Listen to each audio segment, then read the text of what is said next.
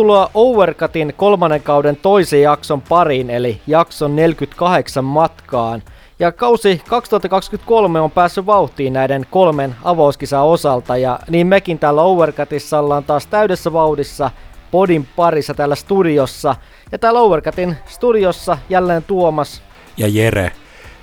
Hetki on vierähtänyt, kun me taanoin Tuomaksen kanssa ennakoitiin tulevan Formula 1-kauden voimasuhteita, ja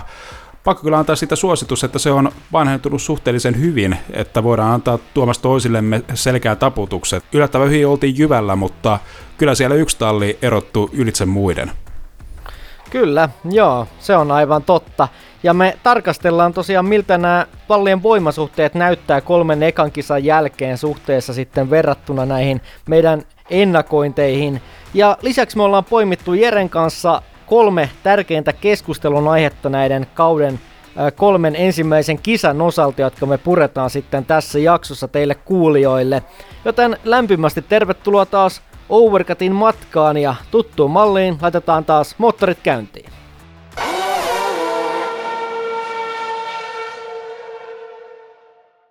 No nyt on kolme avauskisaa ajettu, Bahrain, Saudi-Arabia ja Melbourne, niin me voidaan Jere nyt vetää vähän johtopäätöksiä tästä kauden alusta ja tallien voimasuhteista. Bahrainissa ja Melbourneissa voittoon ajo Maxia, sitten myös Peres Saudi-Arabiassa otti ykkössijan ja muuten podiumillahan on vieraan joka kerta Alonso aika yllättäen ja kerran Hamilton ja mikä nyt on vähän ehkä huolestuttavaa itsellelaisittain, niin mennään tähän sitten myöhemmin tässä jaksossa lisää, mutta Ferrareita ei ole kertaakaan nähty tuolla podiumilla, niin tätähän me ei Jere kauden alussa odettu lainkaan, että ei punaista väriä näky siellä podiumilla ollenkaan. Näin se on, että tuolla Bahrainissa vielä se vauhti näytti ihan hyvältä, mutta sitten tapahtui ikävästi Leclercille itse kilpailussa, että moottori sanoi sopimuksessa irti, ja sen jälkeen sitten mentäessä Saudeihin ja Australiaan, niin ei se vauhti ole ollenkaan ollut sillä totutulla tasolla. Eli voiko siis olla, että siellä on sitten tuossa moottorissa tehty jonkinlaisia toimenpiteitä, jotka sitten syö sitä vauhtia, mutta edistää sitä moottorin luotettavuutta? Niin, näin se voi olla, että Ferrari on sitten joutunut tekemään tuommoisen tietynlaisen kompromissin, mutta mennään Ferrariin enemmän tässä jakson, jakson mennessä eteenpäin, mutta voidaan vähän puhua noista tallien voimasuhteista tuossa MM-järjestyksen tai MM-taulukon perusteella, niin nythän näyttää siltä, että vähän F1-fanien harmiksi voisi sanoa, että Red Bull on ehdoton ykkönen, talli on ollut ihan ylivoimainen. Viime vuonna Ferrari haastoi ensimmäisissä kisoissa ja näytti, että mestaruus menisi pitkästä aikaa Ferrarille, mutta siltä nyt se ei tänä vuonna tollakaan näytä, koska Red Bull on ottanut jo melkoisen eron noissa pisteissä, eli 123 pistettä on koossa, kun sitten toisen olevan Aston Martinilla 65 pistettä, niin voisi sanoa, että tämän pokalit jo taskussa ja kyllä vähän nähtiin tuossa ikävä kyllä tässä kauden alla, että ei Sergio Perezin tasaisuus vaan riitä haastamaan maksia sitten tuosta mestaruudesta, vaikka onkin tämmöinen katuratojen kuningas. Se on juurikin näin, että siinä vielä Saudeissa optimistisimmat toi, asetteli vielä niitä toiveitaan, että siinä Peres pystyisi haastamaan, mutta Australiassa sitten nähtiin sitten se Peresin se kompastuskivi, eli se tasaisuuden puute,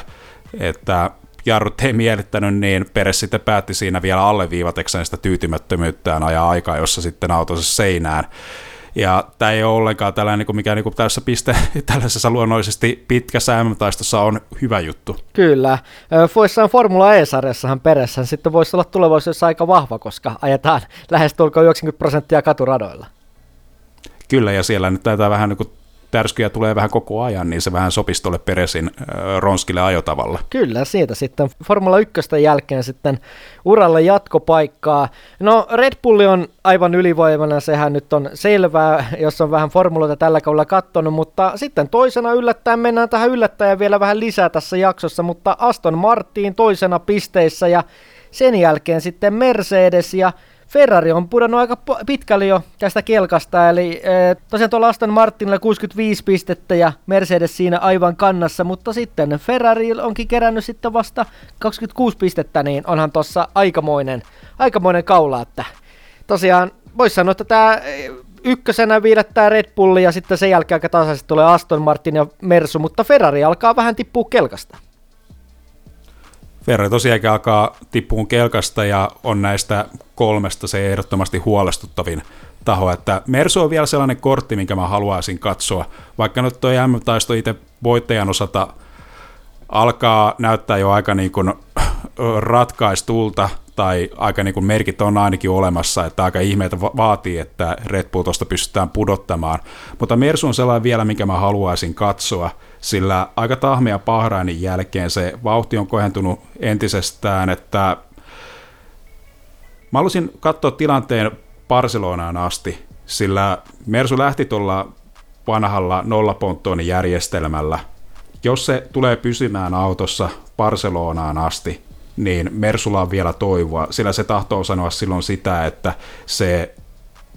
auton kehitystyö ei ole lähtenyt täysin etelään, vaan, vaan siellä on vielä sellaista kehitettävää potentiaalia, sillä mä en usko, että Mersun tasoisessa tiimissä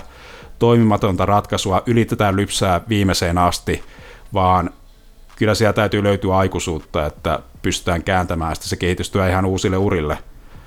Mikä on oikeastaan tässä ne ollut Red Bulla se etu, että lähdettiin oikealla konseptilla edellisellä kaudella, niistä hyvää konseptia on pystytty sitten vielä hiomaan entisestään. Aston Martin on kyllä mielenkiintoinen, että nyt on saatu osumaan nappiin se auton kehitystyö, mutta se vielä sitten pitkässä kauden taistossa tule, tullaan näkemään sitten, että miten se vauhti pystytään pitämään yllä ja kuinka paljon sitä konseptia pystytään kehittämään. Kyllä, Aston Martin on pärjännyt hienosti ja mä menen siihen kohta lisää, mutta täytyy vielä se vielä Mersusta sanoa, että siellä on vähän mediassa herännyt tämä keskustelu, että Lewis Hamilton olisi halunnut autoon koko design-filosofian ö, olevan erilainen tai mu- selkeitä muutoksia tähän nykydesigniin verrattuna ja Hamilton ei kuulemma olisi oltu kuunneltu tässä auton kehitystyössä ja Toto Wolfkin on nyt nostanut kädet ilmaan, että talli oli väärässä ja Hamilton oikeassa, niin mitä mieltä Jere oot näistä keskusteluista? Mm, me tietään se Hamiltonin persona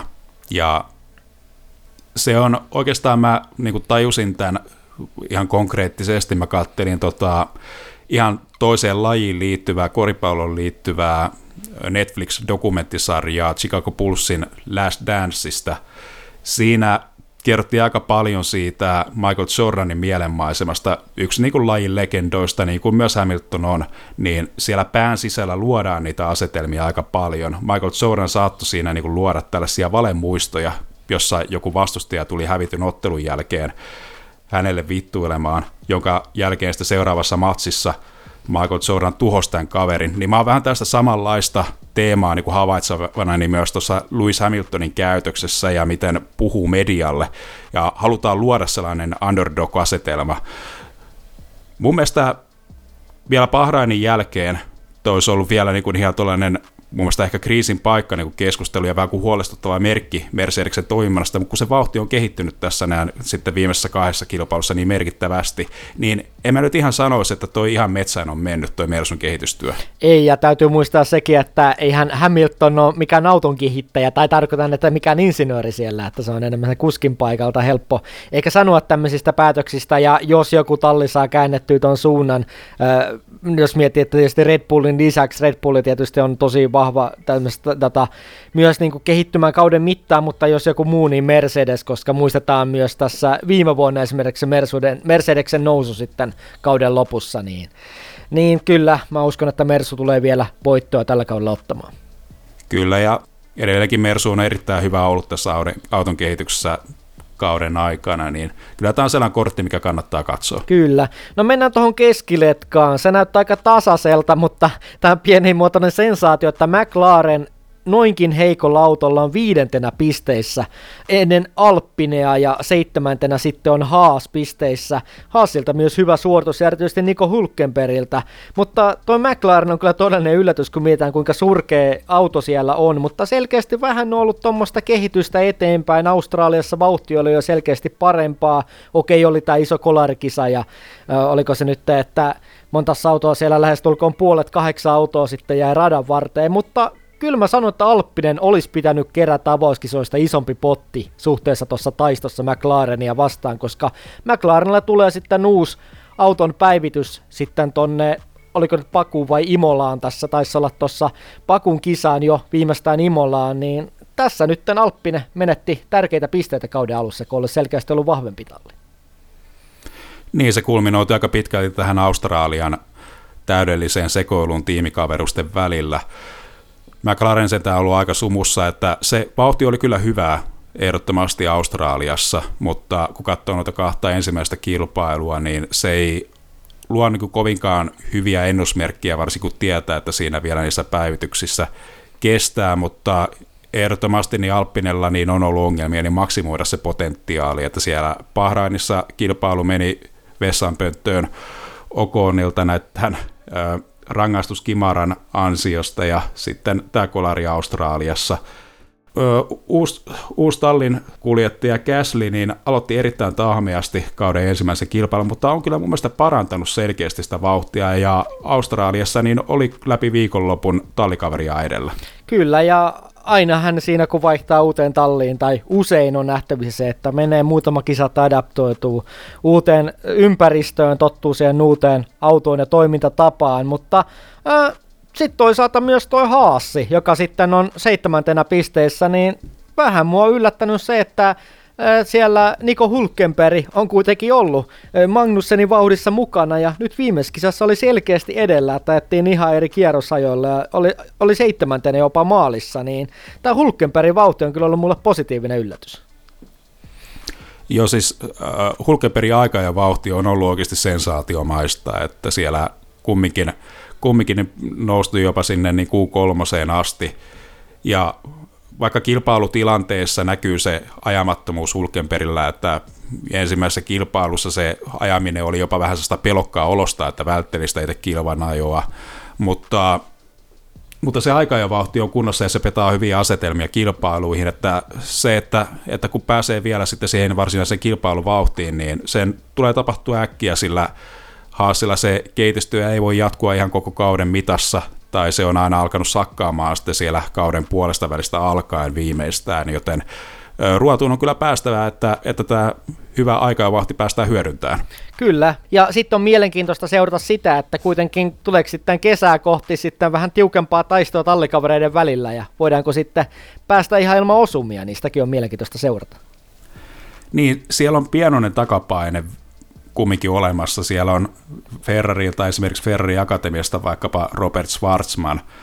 yksi tällainen potentiaalinen ehdokas, joka tulee ainakin itselle mieleen, jonka mä pystyisin ottaa tosissaan, mutta tätä ei ole vielä alettu rummuttamaan, mutta tietyllä tavalla tällaisena Ferrarin uutena akatemiatiiminä, niin Haasilla voi tulla sitä Ferrarilta myös sitä pientä painetta sitten pestata kuljettaja, joten mä näen kyllä tämän skenaarion ihan kyllä mahdolliseksi. Kyllä. No mennään sitten tähän viimeiseen ryhmään tässä pisteissä, niin siellä on Alfa Romeo kahdeksantena pisteissä, sitten Alfa Tauria, viimeisenä Williams, selkeästi Albon, Alex Albon kannattelee jotain Williamsia ihan täysin, ja Alexilla on ollut ihan hienoja väläytyksiä. Melbourneissa oli kuudentena, mutta ikävä kyllä sitten kolaroi ja menetti hienot pojot Williamsilta, niin ehkä Melbournein perusteella tämä nyt on ehkä tämmöinen mun ehkä tuntuma, että Williams näyttää tällä hetkellä, ja sitten muistetaan tämä kauden avaus, niin näyttää aika pikkasen nopeammalta. jopa kuin ainakin Alfa Tauri ja voisi sanoa, että jopa viime nopeampi kuin Alfa Romeo, eli Bottaksella on ollut vähän tahmeita, niin ehkä näyttää siltä, vaikka tietysti nyt mietitään, että pisteissä Alfa Romeo Alfa Tauri on Williamsin edellä, mutta tilanne olisi voinut olla toinen, jos Albon ja Skolar on kisasta ulos, niin näyttää vähän siltä, että Alfa Romeo ja Alfa Tauri mun mielestä taistelee tällä hetkellä vikantallin paikasta. Vähän siltä huolestuttavasti näyttää molempien tallin osalta. Niin, testihän mukaan Williams oli, oli suurin piirtein suurin nousija koko gridillä näissä tässä kierrosajoissa – niistä nyt testeistä nyt ei kannata liikaa johtopäätöksiä tehdä, mutta Albon on kyllä säväyttänyt useasti, useasti noissa aikajoissa ja itse kilpailussakin, että ironista vähän tuosta Melbourne ulosajosta teki, että kun F1 selostuskopissa siellä on tiedossa tällaisia mikrosektoreita, jotka on pilkottu näistä oikeista sektoreista, mikä näkyy meille katsojille, niin tässä kyseessä mutkassa, missä Albon ajoi ulos, niin se oli sellainen mutka, missä Williams, Williams oli koko pakkaa kaikkia nopeampi Tämä ihan mielenkiintoinen tällainen tieto. Mutta Alfa Tauri, niin käytännössä Juki on pystynyt ottamaan sieltä sen kärkikuljettajan paikan odotetusti, mutta sitten taas se, mikä ne ennakko-odotukset, mikä luotiin käytännössä viime kauden Monsan GPssä Nick de Vriesille, niin ne on kyllä osoittautunut liian suuriksi. Niin, mä itse asiassa taisin tuossa kausitesteissä, tai meidän kausitesti-jaksossa sanoa tässä kauden ennakkojaksossa, että mä annan tonne Barcelonaan asti Nick de Vriesillä vähän tämmöistä totutteluaikaa, että ehkä se hype oli, että pystyy ihan Tsunodan vauhtiin kauden alussa niin vähän liian korkea, mutta kyllä mä sanoin, että katsotaan vielä, tässä sitten tulee Bakua ja sitten mennään Miamiin ja Imolaan niin, ja sitten Monaco ja sitten on toi tota Barcelona, niin kyllä Barcelonaan mennessä pitää jo pystyä jukin vauhtiin, että nyt on vähän ollut tahmeita, tahmeita alkukausia, mm. että lasketaan vielä tähän uuteen autoon ja uuteen ympäristöön totutteluun ja uuteen lajiin, että nämä ensimmäiset kisat. Kyllä, ja en haluaisi Nikiä mitenkään väheksyä, mutta olihan se Monza aika sellainen pedattu paikka, auton kehitystyö aika lailla niin kuin ideaali nimenomaan Monsan pitkille suorille ja mittatikkuna Nikolas Latifi, niin kyllä tässä oli myös vähän sellaista aika, aika niin otollinen paikka, missä, milloin se mm, näytön paikka Nikille tuli. Kyllä, mutta ei ota mitään pois, että edelleen hieno suoritus tuolla, kun kylmiltään hyppää lyhyellä, lyhyellä varoitusajalla rattiin, mutta tietysti kun näitä, myös näitä ratoja aika monta, täytyy muistaa se, että Nick de Vries voitti Formula 2-mestaruuden 2019. Sitten on ollut välissä Formula E ajamassa, niin on aika paljon ratoja, joilla Nick de Vries ei ole ajanut lainkaan edes noissa pikkuluokissa, mitkä on tullut myöhemmin kalenteriin. Mutta tosiaan katsotaan, miten toi Nick de Vries siitä lähtee vauhtinsa osalta parantamaan, mutta vähän tuosta Alfa Romeosta voidaan lyhyesti sanoa, että kyllä Chu on kyllä aikamoisen haasteen pedannut Valterille, että kyllä selkeästi aika, joissa nyt on Valterin täytyy nostaa tahtia, vaikka kauden avaus olikin hyvä. Joo, ja huolestuttavinta, mitä tekee tuosta tilanteesta nimenomaan näissä kahdessa viidessä kilpailussa, että Valterilla ei ollut minkäänlaista käsitystä, että mistä tämä hitaus on johtunut, että siellä ollaan vaan levitetty käsiä ja tallikaverille hävitty se suurin piirtein 20, niin se tekee tästä tilanteesta erittäin huolestuttavan, sillä en muista, että Mersulla silloin parhaimpina aikoina, niin Valterilla olisi koskaan tullut tällaisia tilanteita, että ei pystyisi osoittamaan – syytä sille, miksei tulossa ollut sellaista toivottunlaista. Joo, Valtteri on nyt vähän ehkä ollut, ollut itsekin ymmällään, että mistä se vauhdin puuttuminen johtuu. Ja tietysti tässä on vähän se, että onko Walterin fokus vähän muualla, jota Toni Villander kanssa vähän tässä toi esille, että siellä on Gini-bisnestä Walterilla, viime vuonna oli sitä hattu-bisnestä, jolla on sitten... Joka on jatkunut tälläkin niin, kaudella. kyllä, joka sitten tuntuu, että vähän vähän Walterin suorituksissakin sitten välillä. En tiedä, onko siinä suoranaista yhteyttä, mutta nyt on aika paljon kaikkea kortteja vähän ympäri pöytää, niin tota, täytyy vähän jo Walterin tosiaan miettiä, että pitäisikö laittaa enemmän fokusta tämän Formula 1, eli kyllä sielläkin tietysti, jos haluaa sinne Audi, Audi-paikkaa saada sitten vuodeksi 2026, niin siinä on muun muassa Mick Schumacher, joka sitä kuitenkin tavoittelee. Niin, tästähän tullaan vielä varmasti monta kertaa spekuloimaan tätä tilannetta ja arvailemaan sitten sitä Audin tulevaa miehitystä, mutta kyllähän Valtteri näillä tuloksilla kertoo meille, että mikä on se tämänhetkinen fokus, että ei epäilystäkään, että mä en usko, että Valtteri on sitä tatsiansa menettänyt, vaan kyllä mä epäilen justiin vahvasti, mitä sanoit, että se on jotenkin tuohon fokukseen liittyvää. Mutta joo, vakavasti otettaen, niin kyllä tässä niin on, on niin kuin tosi paljon huolestuttavia asioita ilmassa, ja mä toivon, että Valtteri ottaa tämän tosissaan, tosissaan, että sillä yleisesti ottaen me halutaan nähdä nälkäisiä kuskeja tuolla gridillä. Jos ei kuljettaja ole sitä nälkää, niin se aiheuttaa vasta ongelmia siellä, siellä sitten kilpailutilanteissa, muistaa vaikka Roman Krasan, jolla latu ei maistunut viimeisen kolmeen vuoteen ja minkälaisella räjähdyksellä se urasten lopulta aikoinaan päättyi, joten Halutaan ehdottomasti, että siellä niin kuin, tai toivotaan, me toivotaan, että Valtteri on nälkää sitten, mutta Valtteri toki tekee sitten itse omat päätöksensä ja vaikka niin kuin selkeästi tuossa somefiidissä ja ulkossa olemuksessa niin ehkä elää sitä elämänsä parasta aikaa, mutta onko sen paikka sitten enää tulla Formula 1, niin sitä se tullaan näkemään. Kyllä. Tietysti mä annan Valtterillekin vielä, vielä tosiaan tässä näyttöjä ja olihan tuo kauden alku hyvä, mutta tota, pitää tosiaan sitä tasaisuutta löytyä ja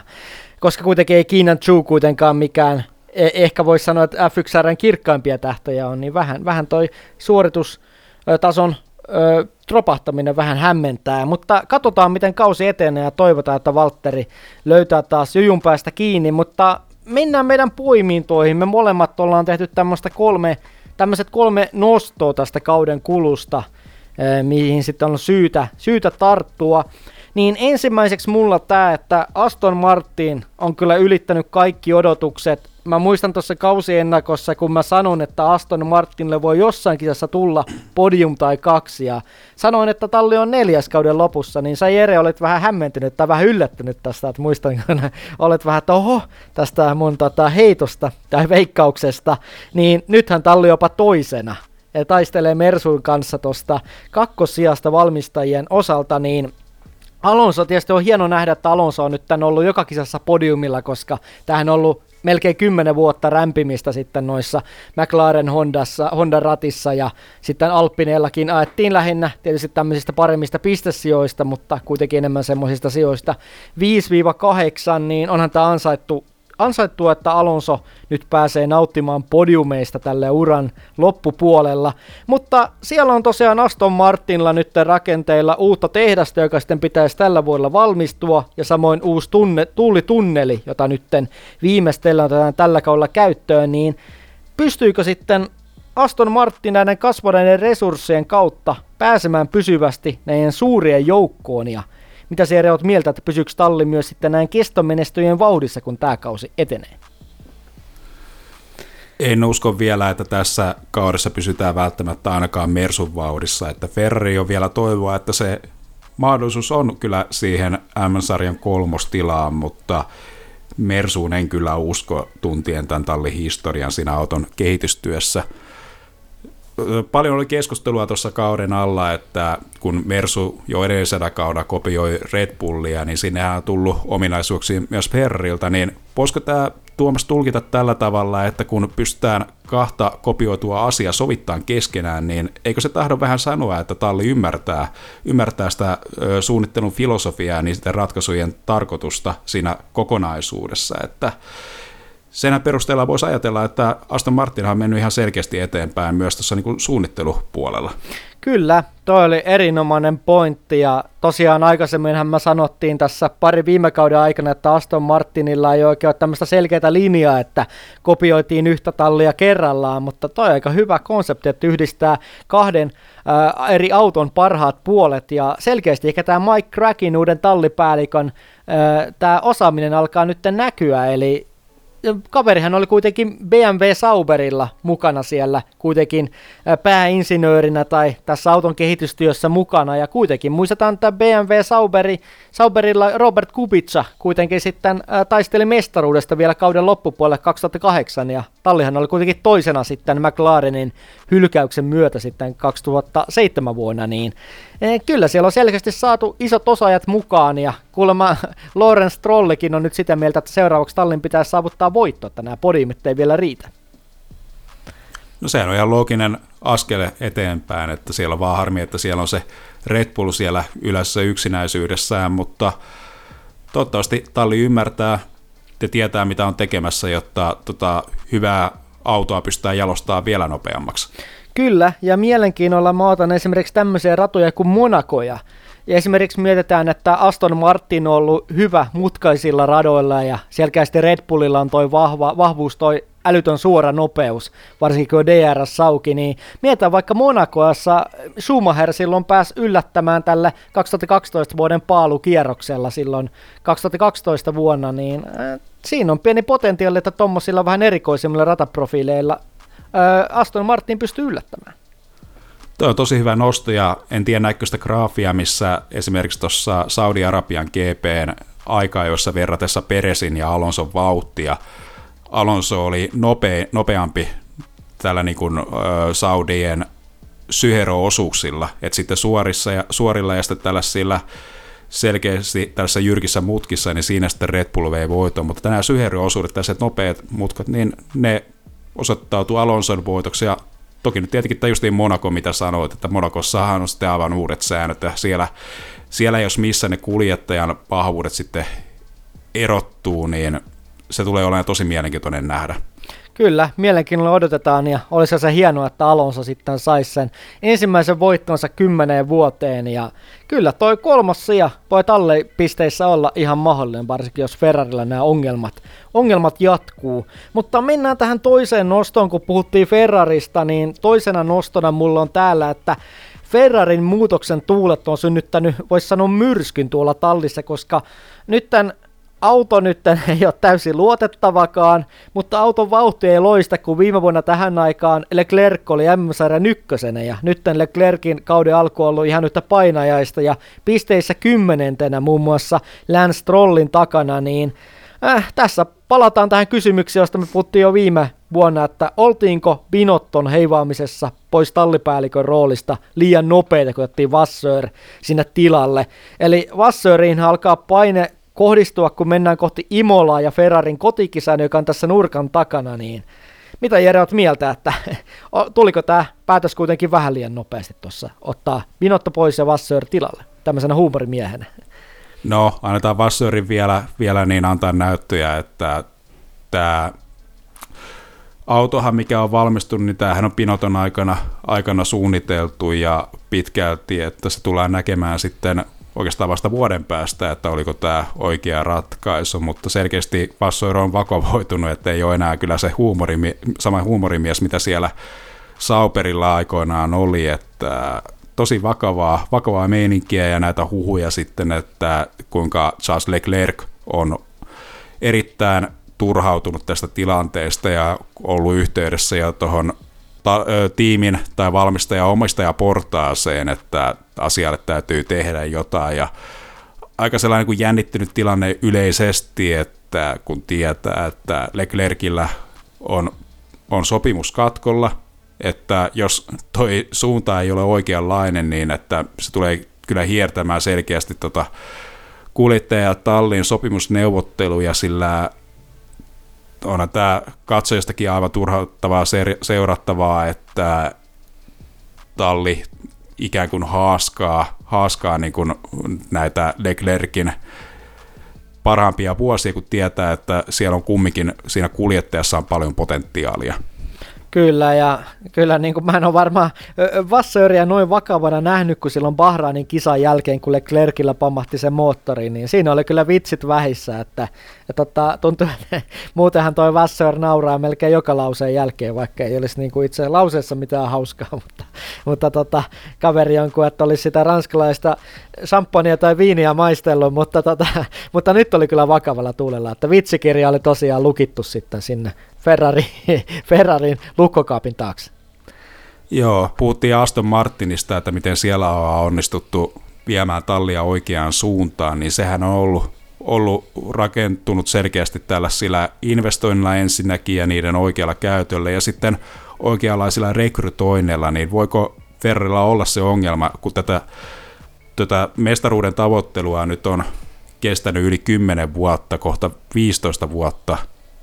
kuinka paljon? Jos me niin haluttaisiin tätä, tätä selvittää syvempiä syitä tähän Ferrarin Itse asiassa 14, sorry, 14 vuotta, nyt kun me ollaan 2008. Joo, 2008 joo, toi tiimimestaruus ja sitten Kimi vuonna sitten 15 vuotta sitten toi kuljettajan mestaruus, mutta kyllä nämä, mä uskon, että nämä ongelmat on syvemmällä, että jos ei Ferrarilla ole myrskyä, niin siellä odotetaan sitä myrskyä, ja tämä on ollut pitkään puheenaiheena se tallin italialaisuus, että kun mietitään Aston Martinia, mitä käsiteltiin, että siellä on tehty rekryjä, sieltä on lähtenyt porukkaa tässä, kun tuli näitä, näitä budjettirajoituksia, niin sieltä on Red Bullilta, mutta ilmeisesti myös Mersulta niin virannut porukkaa sitten Aston Martin leiriin ja sitä kautta sitä osaamista ja menestyksen reseptiä ollaan viety sitten Aston Martinille, niin missä ne virtaukset on sitten Ferrari-talliin, että Ferrarihan ei ole kovinkaan houkutteleva työnantaja välttämättä ton sijaintinsa osalta, sillä talli operoi yhä Italiassa, kun taas suurin, ku, suurin niin tämä henkilökunta ja työntekijämäärä on tuolla Isossa Britanniassa. Niin tässä ehkä niin tällaisena pandemian jälkeisenä, pandemiasta lähteenä etätyöaikana, niin voisiko tässä olla ehkä niin tällaiseen toimintakulttuurin uudistamisen paikka, että, että saataisiin sieltä Briteistäkin myös sitä henkilökuntaa veren leiriin, että sulautettua, että mä näkisin mahdollisena esimerkiksi jonkinlaisen etä, etätoimipisteen, minkä Ferrari perustaisi myös Britanniaan, jos ei halua sitä toimintaansa viedä, viedä sitten pois Italiasta, mitä pidän erittäin epätodennäköisenä ratkaisuna, mutta ehkä, ehkä niin kuin Ferrari voisi tässä niin kuin toimintakulttuurissaan uida hieman kohti nykyaikaa. Kyllä, hyvä pointti ja onhan talleella myös noita toimipisteitä eri maissa, niin kuin tuossa sanoit, niistä voitaisiin harkita. Ja olihan tuo Frederik Vassörin kanssa palkkaaminen tietynlainen myös semmoinen muutos tuohon kulttuuriin, joka on pysynyt pitkään todella italialaisena, että sitten sinne johtoportaaseen muualtakin, muualtakin sitten työvoimaa osaamista, mutta äh, vielä tuohon tuossa, kun heikutettiin Leclerckiä, niin kyllä mä annan tämmöisen pienen nuotin myös tonne Charlesin puolelle, eli äh, kyllä täytyy sanoa, että esimerkiksi tuolla saudi Arabiassa, okei, Leclercille tuli se rangaistus, mutta sitten roikkuu aika pitkäisenä Saitsin perässä, ja nyt viime kilpailussa täällä Melbourneissa, niin Sainz oli selkeästi Leclerkin edelle, ja sitten vielä tietysti tuli toi ö, osuma ö, ton Lance Strollin kanssa, niin siinäkin vähän mietitti se, että kyllä aika ahnaasti lähti myös Leclerc tota sijoitusta hakemaan siinä startissa, ja nämä on semmoisia pieniä virheitä Leclercillä edelleen, vaikka kaverilla on potentiaalia mestaruuteen, niin mä en osaa sanoa, vielä semmoista tarvittavaa kypsyyttä, että kaveri pystyisi tämmöisessä tiukassa tilanteessa ottaa sen mestaruuden vaikka Hamiltonia ja Maxia vastaan, koska edelleen tulee tämmöisiä pieniä virheitä, mitä ei sitten saisi tulla, jos oikeasti haluaa sitten sen mestaruuden tasaväkissä taistelussa ottaa. Voisiko Tallin, Tallin sellainen tietynlainen kokonaisvaltainen ryhtiliike asettaa sen nuotin ja kulttuurin, joka myös sitten vähän niin kuin asettaisi raamit sitten sille Leclerkin suorittamiselle. Tähän ei tarvitse vastata, mutta mietin myös tällaista, että jos lähdetään jo tappioasemasta siihen kilpailuun, niin kyllähän se tietenkin kuljettajaa syö, mutta kyllä mä niin olen myös sitä mieltä, vaikka nyt tota Leclercia äsken kehui, mutta eihän Leclercia oikeastaan käytännössä ole tällä kaudella kunnolla mitattu, että siellä tuli se moottorikko Bahrainissa ja sitten aikainen keskeytys sitten Melbourneessa, että käytännössä niin ollaan ajettu vasta se yksi kilpailu läpi, että käytännössähän tämä kuljettaja-arviointi niin on keskittynyt aika paljon Saintsiin, koska Sainz on sitten ollut tässä niin kuin ajanut nämä täysimittaiset kilpailut käytännössä. käytännössä ja Sainzhan on ollut aika lailla varjoissa, mutta ehkä myös vähän tällaista niin kuin kohtuutonta vertailua sitten on tehty sitten myös tämän niin Leclerc ja Sainzin välillä, mutta ei kyllä itseäni Sainzkaan ole vakuuttanut. No annetaan kavereilla vielä mahdollisuuksia, katsotaan miten Ferrari kehittyy, koska vasta kolme kisaa on ajettu, mutta tosiaan vielä tällä hetkellä näyttää vähän huolestuttavalta. Mutta mennäänkö Jere seuraava pointtiin? Joo, käydään kiinni. Joo, mä halusin puhua tästä, mikä on ollut varmaan jo useamman vuoden siitä asti, kun Liberty Media osti Formula 1-sarjan esitysoikeudet, niin on tästä lajin kaupallistumisesta, että Melbourneissa puhuttiin aika paljon nämä punaiset liput, mitä otettiin tuossa kilpailun aikana, että vaikka laji kaupallistuu, mutta onko se välttämättä haitaksi, että Melbourne kilpailua mä en pitänyt järinkään mielenkiintoisena seurattavana, mutta oikeastaan omasta mielestä tämä punaiset liput tuossa kilpailun lopussa, niin ne kyllä oikeastaan käynnissä sen kilpailun uudestaan ja herätti sen mielenkiinnon, että vaikka tämä jälkimmäiset punaiset liput päättyi kaaukseen, mutta voisiko tässä jotenkin rangaistusjärjestelmässäkin olla jotain hiottavaa sitten, että, että jos esimerkiksi ulosalainen kuljettajat oman yliyrittämisen johdosta niin saivat noita sijoituksia takaisin, niin eikö tämä ole vähän niin kuin myös tuon sääntömallin aiheuttamaa se, että jos kuljettajat saa riskiliikkeitä anteeksi, niin eikö se vähän myös sitten ole myös näiden sääntöjen aiheuttamaa, että tuo kularisuma oli tollainen, mitä, se, mitä nyt tuossa Melbourne kilpailussa nähtiin. Niin, kyllähän nuo punaiset liput selkeästi toi mielenkiintoa ja sitä vähän tosiaan kritisoitiin, että minkä takia näitä punaisia lippuja tuli näin paljon, mutta esimerkiksi tämä toinen tilanne, jossa sitten Kevin Magnussenin auto osui siihen radan, reu, radan reunaan, niin tässähän sitten kävi ilmeisesti ilmi, että sieltä oli lentänyt, lentänyt autosta osa, oliko nyt siivestä osa, joka oli osannut sitten katsomaan katsojaan sitten tuolla rata-alueella, niin sitä ei sitten voida myöskään aina tietää, että että mitä siellä radan tai televisiokuvien ulkopuolella tapahtuu, jossa oli itse asiassa aika vakavakin tilanne ja kaveri sitten on ilmeisesti sairaalaan kuljetettu, niin tätä sitten ei ehkä nähty, että mä en tiedä, johtuuko sitten toi itsessään toi tilanne siitä, mutta kyllä jos lähdetään tälle jenkkityylille, että osumista ja kolareista otetaan punaiset liput ja kisa keskeytetään, mikä on hyvä viidettä, tietysti tämä nyt tämän kisan eloon ja saatiin jännittävyyttä, niin sitten tämän sääntökirjan pitäisi olla kyllä yhteydenmukainen, että näitä punaisia lippuja sitten ei oteta mielivaltaisesti vähän niin kuin tilanteen mukaan, vaan sitten täytyy olla joku semmoinen tietty raja, että auto on pysähtynyt radalle tai ää, siellä on niin paljon, niin paljon sälää radalla, että sitten otetaan joka kerta se punainen lippu, koska kyllähän tässä pitää olla muiden sääntöjen tapaa yhden, yhdenmukainen. Niin ja safety car yleisesti, että nähtiin keskeytys Saudeissa, missä Lance Stroll keskeytti teknisten ongelmien vuoksi ja Stroll ajoi esimerkillisesti sen autonsa sinne ulostulon suulle sillä tavalla, että se ei ollut kenenkään tiellä ja niin näkyi siinä, että se, niin se missä Lance Strollin auto oli, se oli suojassa siellä kaiteiden sisällä varikko henkilökunnan ulottuvissa, mutta ei kumminkaan milläkään ajouralla, ajo, äh, milläkään sellaisella, sellaisessa ulottumassa, että auto riistäytyessään hallinnasta olisi sinkoutunut sinne autoa päiten, niin siinä, siitäkin huolimatta tuomarista päätti siinä sitten käynnistää tuon safety carin, jolla saatiin se niin kuin porukka kokoon, niin se oli mun mielestä erittäin tällä hätiköity ratkaisu. Mutta kuten tuo johdonmukaisuus, että siellä mitä siellä niin kuin Melbourneissa sattuu, että siellä tässä uusita lähdössä, niin annettiin rangaistus Saintsille, mutta sitten muille kolaroitsijoille ei annettu sitten niitä rangaistuksia, niin ei hitsi sentään tuomasta toi äh, Formula 1 tuomaristo on vähän niin kuin sellainen puupää työntekijä, että kun sä opetat sille yhden asian, niin okei, se saattaa muistaa sen. Mutta sitten kun sä alat toista ja kolmatta asiaa opettaa, niin se unohtaa sen ensimmäisen asian. Joten tämä on nyt ihan niin kuin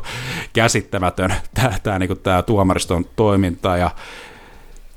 kyllä ollaan menossa taas, kyllä ollaan menossa taas hommissa etelään. Jos tässä tulee taas panoksia tähän M-taistoon, että sitä tarvitaan oikeasti sitä tuomariston tukea, niin kyllä tämä tulee menee perselleen, että tämä on ihan väistämätön tilanne, koska ilmeisesti niitä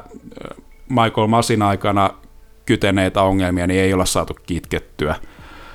Mutta niin ja tuohon nopeasti vielä, että aika paljon nämä, yleensä näissä tilanteissa ne ongelmat profiloituu tietty, tiettyyn henkilöön ja Michael Masihan sai vaikka mimmosia uhkauksia ja oli vaikka mimmoista somemeemiä, mutta oliko siellä sitä rakenteessa muutakin vikaa, että ei pelkästään Michael Masi, vaan koko toi itse toi niin kuin tuomari, tuomari itse toi organisaatio, niin se voi olla sitten siellä syvemmällä sitten nämä, nämä tota päätöksentekoon liittyvät ongelmat. En mä tiedä, me varmaan tulevina vuosina tullaan näkemään tekoälyn luoma rangaistusmalli, että sitten tekoäly tulee tekemään ne päätökset sitten tuo ihmisten puolesta, joka saattaa aiheuttaa ongelmia, mutta siellä ei ole sitten kukaan konkreettinen henkilöstö ottamassa vastuuta niistä päätöksistä. Varmaan mikä Fian toiminnalle varmaan nähdään aika mielu- mieluisaksi. Overcut 10 vuoden päästä tekoäly kertomassa teille kuulijoille jutut. tekoäly ja Tuomas Jere täällä studiossa. Kyllä, mutta katsoin tota, katsoin tota Kimin NASCAR-kilpailua Austinissa, niin siellähän otettiin aika herkästi näitä, näitä safety careja ja käytännössä niin kuin tuossa mainostamisessa, niin kyllähän siinä on tärkeää ne mainokset, mikä näkyy niissä autoissa ja mikä näkyy niissä kisatilanteissa. Mutta tulee myös huomioida se niin aika sen kilpailutilanteen välillä. Sillä tällaisessa tilanteessa, missä ei tapahdu mitään, niin varmasti niin kuin Jenkki-TVssä otetaan mainoskatko, jos siellä ajetaan safety carin takana, tai katkaistaan se kilpailu punaisilla lipuilla. Että mä en usko, että Jenkki-yleisöä välttämättä, niin kuin, tai ainakaan ainakaan noita kanavia kiinnostaa näyttää sitten mitään tällaista tiukempaa analyysiä sitten siitä kilvan ajosta, vaan helposti kyllä otetaan siinä niin mainoskatkuja väliin, ja sehän tuo sitten rahaa sitten kanaville, kanaville ja sitten kun kanaville tulee rahaa, niin sehän tietenkin sitten luo sitten kanaville sarjasta niin kuin entistä tärkeämmän, joka sitten tuo neuvotteluvalttia F1-sarjalle sitten nostaa noita, noita esityshintoja sitten vielä korkeammaksi, joten tällaisilla kiertoteitsen niin F1-sarikin hyötyy näistä sitten, että, että saadaan tuollaisia erilaisia markkinointimahdollisuuksia tuotua, että erittäin herkästi NASCARissa pelkästään harmittomasta spinnauksesta niin otettiin se safety car radalle ja siinä oli luonnollisesti aina mainoskatko välissä. Kyllä, hyvä pointti tietysti nyt kun tulee katsottua F1 TVltä, niin tota, se voi vähän myös katsoa sitä semmoisessa kanavassa turhauttaa sitten noin mainosten tulemi, tuleminen sitten tuommoisessa tilanteissa, mutta tietysti siinä on myös se kääntöpuoli, jos otetaan punaisen puoli ja herkästi niin kisojen sitten tietysti kesto kasvaa ja sitten voi käydä niin, että katso alkaa sitten mieltä putoamaan, koska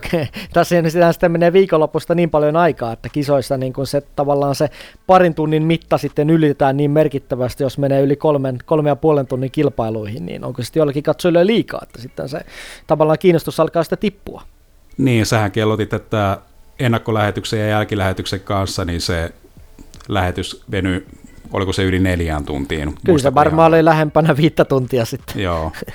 Joo, siinä se ei ihan ole sellainen kompakti paketti siinä sitten, mikä välttämättä sitten moni katsoja jaksaa katsoa, että mutta tietyllä tavalla,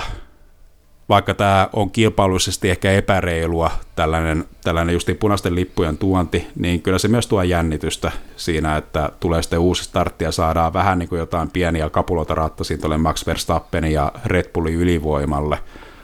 Mutta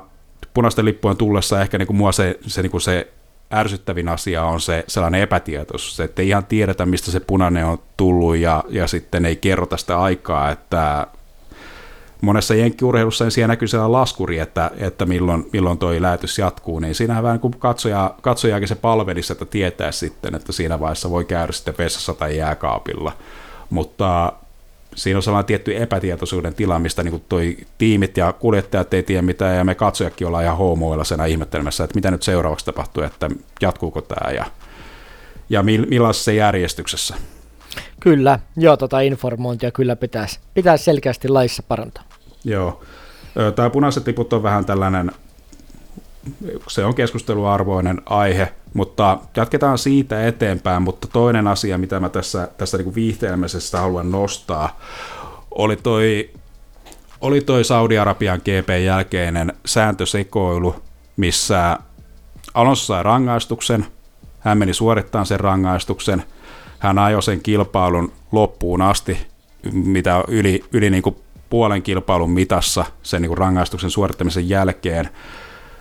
Hänet haastateltiin podiumseremoniassa, hän suikutti samppania podiumilla, jonka jälkeen sitten tuli tieto, että Alonsolla on tullut rangaistus väärin suoritusta rangaistuksesta. Ja sitä oltiin viemässä pois, sitten sitä selvitettiin tuomariston kopissa, jonka jälkeen sitten podium palautettiin Alonsolle,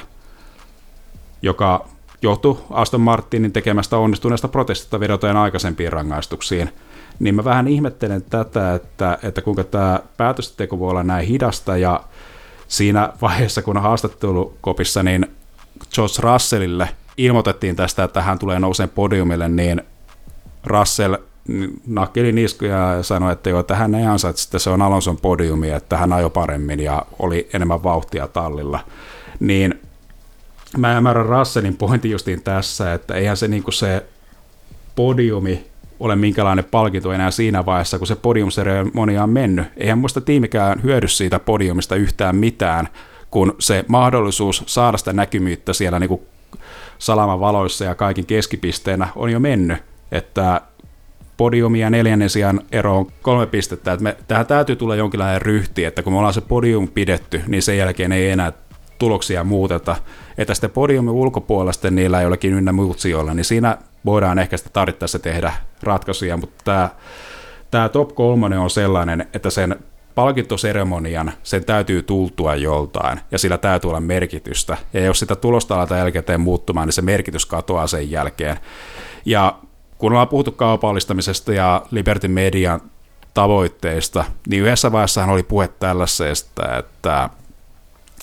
että halutaan tuoda sitä pientä Super Bowl-henkeä F1-kilpailuihin ja toteuttaa se lähestulkoon joka viikonloppu, niin tiedätkö Tuomas, mikä on aika sellainen ei-urheilullinen asia, mikä on, on sellainen, mitä Super Bowlissa esiintyy ja mitä kaikki seuraa kiinnostuneena? No kerro Jere. Se on väliaika-show. Miksi, Kyllä. jos, jos, jos, jos niin kuin oikeasti tuossa halutaan tuoda sitä tällaista ja tuollaista showta tuohon kilpailu, niin miksei vaikka sitten järjestä sitten jonkinlainen pieni väliaika, se on joku viiden minuutin, kymmenen minuutin. Että jos siellä on jotain auki olevia asioita tuomaristolla, niin tuomaristo saa aikaa sitten vielä sen ekstra ajan selvitellä niitä. jonka jälkeen kun sitten se show on päättynyt, sen jälkeen voidaan vetää tämä podium-proseduuri. Niin mä näen tällaisen niin mahdollisuuden, toki mä nyt uskon, että jos niin Alonsolla, Alonso ajaa niin puolet kilpailusta ja tuomaristo ei saa niin kuin siinä ajassa tehtyjä päätöksiä, niin kyllä siellä niin ongelmat on syvemmällä. Mutta jos kilpailun lopussa esimerkiksi sattuu jotain tuollaista, niin siinä on mun mielestä tuomaristolla aika sellainen reilu aika tutkia asioita ja tehdä päätöksiä. Että tällainen jälkikäteen podiumin jälkeen tehty tulosten muuttaminen on mun mielestä vaan ihan yksinkertaisesti mautonta. Mä oon ehdottomasti samaa mieltä. Tuossa oli loistava analyysi. Eli mä, mä kyllä tykkäsin tuosta ideasta. Eli jos tulee tosiaan tuommoinen tilanne, että on jotain rangaistuksia, mitkä saattaa muuttua, muuttaa podiumin järjestystä, niin otettaisiin tämmöinen ylimääräinen aika. Vaikka onko se nyt 15 minuuttia, mitä menee sen käsittelyyn, tai 20, että siinähän voi vaikka näyttää Formula 1 tyylisesti näitä kisojen highlight-tilanteita ja ää, tietysti niin kuin sitten voi myös selostajat sitten ottaa näistä tilanteista koppia tai vaikka haastatella sitten muita kuljettajia, jotka sitten on valmiiksi tuolla haastatteluaitiossa, niin siinähän sitten saisi hyvin vaikka 15 minuutin ajan materiaalia käydä näiden muiden kuljettajien tuntemuksia läpi kilpailusta, mikä sitten olisi, olisi musta tosi hyvä, koska usein sitten kisojen jälkeen katsonut näitä jälkitunnelmia, että on saanut kuulla kuljettajien haastatteluita, niin tästä voitaisiin vaikka haastattelukarsinaan sitten siirtyä tuommoisessa tilanteessa ja samalla sitten tuomarit sitten voisi tehdä noin päätökset ennen podiumia, virallista podiumia. Ehdottomasti ja just tuo haastattelukarsina tai miksei vaikka jonkun artistin siinä palkkaa sitten vaikka vetämään siellä jonkinlaisen shown, että yleisesti muistat varmaan Formula 1 livenä seuranneena, niin siinä vaiheessa, kun se ruutulippu heiluu, niistä porukkaa alkaa valumaan välittömästi sinne ulospääsylle. Ja sehän on aika, aika niin kuin perseestä oikeastaan se, niin kuin se odottaminen siellä, kun siellä näet, että, että sä lähdet siellä vähän jälkijunassa ja saat siellä sitten kahden kilometrin pituisen jonon perällä odottamassa, että sä pääset junaan tai bussiin, niin jotenkin sitä voisi niin kuin vähän saada tasattua sitä, sitä poistuvaa, poistuvaa niin kuin katsojavirtaa sieltä, että siellä olisi myös jonkinlainen sellainen joku sellainen houkutin tai kiintopiste myös sitten niille, jotka haluaa sitten vielä katsoa sitten sen, vaikka sen podiumseremonian loppuun tai ylipäätänsä, niin lähtee vähän jälkijunassa sieltä kisa-alueelta. Sillä saadaan myös niin kuin maksimoitua tuloja ja sitten vähän helpotettua sitä logistiikkaa siellä kisapaikalla, paikalla olleen katsojan näkökulmasta. Ehdottomasti toi on oikein hyvä, oikein hyvä idea, että tästä vaan sitten F1-päättäjillä vähän ideoita, jos on siellä linjoilla. Joo, mutta jatketaan vaikka tästä, tästä eteenpäin ja Yleisesti Formula 1, niin Drive to Surviveit ja Liberty Median toimet F1-sarjassa niin on tehnyt tehtävänsä ja sarjan suosi on kasvanut ja se ei ole houkutellut pelkästään uusia katsojia tai sponsoreita, vaan se on houkutellut myös uusia valmistajia. Että nythän on ollut aika paljon tapetilla tulevat Formula 1-sarjan talliehdokkaat, että niistä ehkä uskottavin on tämä Andre, äh, Michael Andretin ja Kadillakin yhteistyö, missä ilmeisesti jonkinlainen Andretti Kadilla kombinaatio olisi liittymässä Formula 1-sarjaan sitten tulevien teknisten uudistusten myötä, ja tässä on sitten kaksi muuta tällaista toimijaa, on tämä Pantera Formula 1-tiimi ja sitten entisen Parpomon Formula Eagle-projekti Saudi-Arabian rahoituksella, mutta nyt on vastustusta esiintynyt sitten F1-sarjan t- nykyisten tallien toimesta, että siellä usea talli vastustaa uusien tallien liittymistä johtuen siitä, että tämä palkintorahapotti, niistä joudutaan sitten jakamaan useamman tallin kanssa, joten se palkintoraha, mitä tallit saa, niin se, se tulisi olemaan pienempi mun mielestä tämä päätösmalli, missä tallit saa päättää t- tulevista talleista, niin se on mun mielestä aika iso ristiriita, sillä kuka talleista haluaisi tehdä päätöksen, joka vähentäisi heidän omia tulolähteitään. Kyllä, joo, tossahan tietysti varmaan on just tämä, että kun mitä enemmän, enemmän tallia, niin sitten nämä myös tosiaan nämä jaettavat summat sitten pienenee ja Sehän oli silloin, kun oli aikaa 24 tallia, niin eikö se eri ollut niin, että nämä viimeiset tallit sitten ei saanut mitään sitä palkintopotista ja sen takia sitten oli tunkua sinne kymmenenneksi hitaimman tallin paikalle. Näinhän se oli ja silloinhan vielä noin tallien budjetit tai se ö, oli selkeästi pienempiä, joten pystyi sarjaa osallistumaan myös vähän pienemmällä kynnyksellä, mutta nyt ollaan tehty päätöksiä, missä tuo tulevista teknisten uudistusten myötä tulee F1-tallin toiminta, muista näiden budjettikattojen ja sitten myös näiden moottorien edullisemman hinnan, hinnasta johtuen, niin se tulee olemaan edullisempaa. Joten on päivän selvää, että katsojamäärän kasvaessa, niin Formula 1-sarjahan tulee olemaan sellainen ylitsevuotava karhumarkkina, johon kaikki haluaa. Mutta nyt tässä jarruttelevat nämä vanhat tallit ja mun mielestä se on aika, aika kummallinen asetelma, kun ottaa huomioon sitten, että esimerkiksi Red Bulla siellä on kaksi tiimiä, josta toinen ei, ei niin kuin edes käytännössä saa tavoitella sitä voittoa. Että jos nyt ajatellaan skenaarioa, että Alfa Tauri alkaisi pärjäämään Red Bullia paremmin, niin totta kai siellä alkaisi sitten henkilökunta virtaamaan sitten siihen emotalliin, joten se saataisiin se tilanne käännettyä ylös alasin. Niin tällaisessa tilanteessa, missä uusien tallien ei sallita osallistuvan sarjaan tai liittyvän sarjaan, niin mun mielestä tämä on epäoikeudenmukainen. Kyllä, ja muistetaan toi 2008 kausi, kun eikö silloin ollut vähän tämmöinen tilanne, että Alfa Tauri oli tietysti kisoissa Red Bullin edellä, niin siellä vaan Red Bullilla oltiin vähän kummastuneita, että hei, että eihän tämän tilanteen nyt näin pitäisi mennä silloin, kun Vettel voitti kisoja ja Purdeekin oli kuitenkin sitten ihan hyvillä siellä tietyissä vaiheessa kautta, niin tota se ää, vähän sitten alkoi hiertää siellä emotallissa. Niin, käytännössä se oli lähestulkoon sama auto, millä nämä tiimit ajo, että nykyään tota ihan tuollaisessa mitassa sallittaisi tätä auton kopioimista tuossa organisaation sisällä, mutta Vettelhän oli siinä tekemässä eroa ja kyllä vähän niin kuin toisessa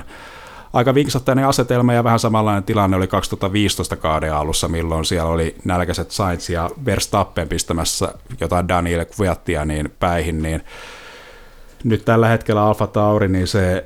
se, niin kuin se auton vauhti ei näytä riittävän juuri mihinkään. Ja mun mielestä niin kuin Alfa Tauri on nykyisin, ennen kuin se oli vielä Gaslin käsissä silloin 2021 kaudella sellainen erittäin sympaattinen musta hevonen näissä niin kuin keskikastin taistossa. Nyt se on vaan muista ärsyttävä talli, sillä se auto ei kulje mihinkään mutkissa ja se on suorilla niin nopea, että se estää nopeampia autoja siellä niin liittymästä siihen keskikasti taistoon, se on käytännössä tulppasia radalla, ja joka tekee musta niin siitä ihan ärsyttävän talli, ja varsinkin mä en symppää ollenkaan tallipäällikkö Frans Tostia, ja, joka aina kun avaa suunsa, niin sieltä tulee jotain, jotain niin kuin aivan käsittämätöntä, joka edustaa jotain, jotain 50-luvun johtamismallia. Mä en tykkää niin kuin Frans Tostista ollenkaan. Mutta vähän niin kuin ruotiakseni nyt näitä niin kuin talliehdokkaita, niin mun mielestä ehdottomasti Andretti Kadillakille pitäisi antaa mahdollisuus liittyä. Että nämä on sitten vähän tällaisia keskustelun aiheita sitten tämä, tämä Pantera-team, missä on käytännössä toiminut, toiminut tässä Venäjän tässä SMT-projektissa työskenteleviä ihmisiä, ja kun taas tämä, tämä Formula Eagle on niin erittäin, erittäin tällaisia folk-teemaisia teemoja, että halutaan kaikki niin kuin laittaa tasa, että henkilökunta, henkilökunta niin menee 50-50 sukupuolijaolla ja samoin myös niin kuin kisakuljettajan jako, joka on mun mielestä jalo ajatus, mutta mun mielestä tämä pullonkaula, mikä estää naisia liittymässä Formula 1-sarjaan, niin se ei välttämättä ole tässä sarjassa. Sehän on lähtöisin sieltä ihan niin kuin sieltä junnu vuosilta, että jos katsoo tuota junnukridia kartingissa, niin jos siellä 50 kuljettajan joukkoon mahtuu yksi, yksi nainen tai yksi tyttö, niin se voi nopeasti olla, että, että niin kuin tällainen pätevä henkilökunnan määrä ei riitä yksinkertaisesti sitten tämän kokonaisen Formula 1-tallin pyörittämiseen. Niin, tämä on mielenkiintoinen toi Formula Equal tallin tosiaan toi toimimisperiaate. Tämä Panther ja Formula Equal on mulle jäänyt vähän äh, hämärimmäksi, mutta tietysti tuossa olisi esimerkiksi ihan kiva, kiva mahdollisuus Jamie Chadwickilla, joka on tosi lahjakas ja on vähän menetty tonne rapakon taakse tonne Indie-sarjaan, Indie Light-sarjaan, kun sitten ei saanut Formula 3-sarjasta käsittämättömästi mitään ajopaikkaa tai Formula 2, niin siinä on yksi mahdollisuus, mutta joo, kyllä mustakin toi Andretti näyttää nyt potentiaalisimmalta sitten tota, tallilta tuossa F1-sarjassa päästä mukaan, mutta tietysti tuossa aina se riski, että jos tulee uusi talli mukaan, niin ettei tule tämmöinen tientuke tallista, niin ehkä jossain kausitesteissä tai jossain erilaisissa testeissä pitäisi katsoa, että paljonko jää näistä kokonaiskierrosajasta, ja onhan näitä 107 prosentin sääntöjä nähty, mutta jonkinlainen tämmöinen ennakkotesti, en tiedä järjestetäänkö näitä, tuodaanko näitä julkisuuteen, mutta pitäisi vähän katsoa, että jossain, jossain tämmöisessä karsinan testissä, että mihin ne kierrosajat oikeasti tämmöisellä talliehdokkailla riittää, kun se auto on rakennettu. Tai autoprototyyppi. Joo, tai ehkä se niin just täytyy ennakoida jokinlainen tällainen markkinamalli, mitä yritykset tuo sitten tällaisissa erilaisissa startup-kilpailussa, niin ehkä tällainen voisi, voisi olla sitten tarpeen testata vähän sitä, että, että ennen kuin FIA tekee tai F1 tekee nämä päätökset näiden ottamiseen, että jos me aletaan jotain prototyyppejä rakentaa, niin se on jo itsessään niin kallis investointi, että siinä vaiheessa se on niin iso riski sitten näille kandinaateille, että mä en usko, että siinä sitten enää tallit sitten haluaa lähteä sitten siihen kilpailuun mukaan, jos siinä on riski sitten, että se investointi ei tuota yhtään mitään tulosta. Mutta Cadillac on ehdottomasti niin kuin tällainen, mikä, mikä niin kuin luo siihen Andretin FX-projektiin uskottavuutta ja tällaisella mallilla mä en niin näe mitään tällaista eroavaisuutta enää sitten, enää, sitten verrattaessa esimerkiksi McLareniin, mikä selkeästi niin yrittää kanssa niin luoda tällaista tietynlaista moottoriurheiludynastiaa, koska siellä on molemmilla organisaatioilla eri moottoriurheilun tasolla talleja. Tietenkin nyt Andretilla nyt ei ole niin tällaisia niin Formula 1 perinteitä, mutta, mutta palkkaamalla oikeanlaista henkilökuntaa, niin mun mielestä niin ne edellytykset on olemassa, että siellä, siellä perheessä kyllä hengitetään sitä Formula 1-maailmaa. Mm. Niin ja Formula Eessä, Formula Eessä on parannut kuitenkin tuo Andretti, Andretti niin kuin hyvin. Kyllä. Ja kyllä siellä, ihan siellä taistossa mukana. Joo, siellä Andretti Avalanche niin on, on aika hyvissä niin kuin asetelmissa, asetelmissa ja ehdottomasti niin kuin sarjan tässä uskottavia talleja tästä Formula Eaglesta, niin mä kyllä haluan vähän kuin vetää tästä, niin kuin tästä tasa-arvosta pohjan, että tiedätkö mistä maasta tulee tallin rahoitus? Niin, se on Saudi-Arabiasta. Joo. Onko tämä tällaista folkpesua tässä tapauksessa? Niin, se voi olla vähän, niin kuin, vähän kuin se, että katsottiin Formula E-kisaa Jeren kanssa ja sitten oli hienot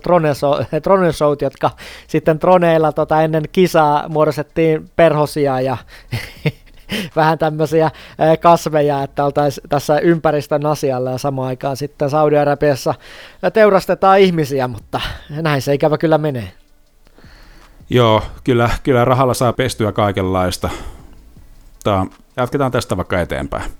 Kyllä, hei, mutta tiedä tuohon vielä kysymys tuohon, ennen kuin mennään eteenpäin, että kun tulee noita, on tarjolla noita talleja lain, niin mikä on sun mielestä semmoinen sopiva tallien määrä Formula 1, mitä sä haluaisit nähdä? No tietyllä tavalla, tietyllä tavalla josta kilpailua on, niin mä nyt sanon ihan mututuntumalta, että joku 12 voisi olla ihan hyvä, jos siellä niin kuin tietää, että ne tallit sitten taistelee niistä pisteistä, että, että Formula 1-sarjan puolustuksessa voin sanoa, että kyllähän silloin 2010 vuonna niin höntyltiin aivan liikaa, että kun silloin otettiin kerralla kolme tallia lisää, niin, niin huomattiin sitten, että mihin se johti, että kaikki näistä kolmesta tallista, mikä silloin 2010 liittyi sarjaan, niin nehän kaikki päätyi meidän tälle ruputallit listalle, mikä, mikä tehtiin tuossa pari vuotta sitten. Kyllä, ykköskaudelta voi kuunnella, kuunnella noin meidän surkeimmat tallit, jos on mennyt ohi. Kyllä, eli siinä, siinä sarja kyllä meni määrää edellä laatua, mutta jos niin kuin uskottavia kandidaatteja löytyy, niin mun mielestä 12 niin kuin ainakin alkutekijöön on hyvä, tällä hetkellä näyttäisi olevan ainoastaan yksi uskottava toimija olevas, olevan liittymässä. Että, ja vaikka nyt Alfa Tauri on tässä nyt puhunut, että ei ole myymässä, mutta tämähän on tietenkin tällaista alfa missä, missä niin annetaan medialle edestä tietoja sitä kautta, niin luodaan sitten, luodaan sitten, tota, sitten sellaista tietynlaista neuvottelukorttia, että saadaan sitä omaa hintaa sitten nostettua yhä suuremmaksi, että kaikilla on hintansa kumminkin, että, ja jos F1-sarja alkaa painostamaan Red Bullia luopumaan tuosta, niin se sitten voi johtaa sitten ehkä peliliikkeisiin, mutta sitten se asettaa paineen sitten uudelleen arvioon sitten näistä muista talleista, että, että mikä on Williamsin asema Mersuun ja mikä on Haasin asema Mersuun, joten tämä ei ole ihan näin yksinkertainen, että se ei ihan sillä Alfa Taurin kauppaamisella tule ratkeamaan. Mutta mielenkiinnolla tullaan näkemään, että haluaisin kyllä Kadillakin liittyvän sarjaan, sarjaan että ne kaikki tällaiset niin kuin uskottavuusasiat, niin ne on mun mielestä kunnossa ja se, niin kuin se ei ole epäilystäkään, että sillä tiimillä ei oikeasti intohimoa sitä projektiansa pyörittää. Kyllä, joo. Mä oon tota, aika samalla linjalla tai 12 tallia, eli 24 autoa, niin se voisi olla hyvä, koska on se myös hauska tavallaan nähdä myös, että tämmöiset pienemmät tallit pärjää ja pystyy tekemään tämmöiset Minardi, tyyliset Mark Webberit ja, ja sitten kun Mark Webber ajoi sitten 22 Australian GPssä viidenneksi, niin kyllähän ne tavallaan myös sydäntä lämmittää, että tietysti sitten myös on enemmän tilanteita ja actionia radalla, vaikka on vaarana tämmöiset tavallaan häntäpään häntäpään sitten köröttelijät tulla radalla. Mutta joo, mennään seuraavaan poimintaan ja tämä nyt oli mulla täällä mun poimintana tämmöisenä lauseena, että tulee kuin F1-ähky. Tietysti me ollaan tästä F1-ähkystä puhuttu, kun nämä sprinttikisa viikonloppujen määrä sitten kasvoi ja paisuu. Täksi kaudeksi, että on kuusi sprinttikisa viikonloppuja, ja tästä me puhuttiin tässä edellisessä jaksossa, että ei siinä sen, siitä sen enempää itsessään, mutta nyt on tullut muutos tälle kaudelle, että tulisi kahdet aikaa sprinttikisa viikonloppuihin, eli perjantaina sitten ajettaisiin aikaa jo ensimmäisen harjoitusosion jälkeen, ja sitten tämän perjantain aikaajon perusteella sitten määräytyisi sunnuntain kisaan lähtöjärjestys. Ja sitten perjantain aikaa jo lisäksi lauantaina jättäisi ensin sprintin aikaa jo, mikä määrittäisi aikajon perusteella lähtöjärjestyksen sitten tuohon sprinttikisan, joka ajettaisi myöhemmin samana päivänä ja lauantaina tämä toinen harjoitusosio sitten ajettaisiin iltapäivällä ennen tätä sprinttikisaa niin täytyy kyllä sanoa, että tässä itsekin alkaa vähän puhalluttaa, kun tässä niin tuntuu jo semmoiselta äh, Formula ähkyltä tämä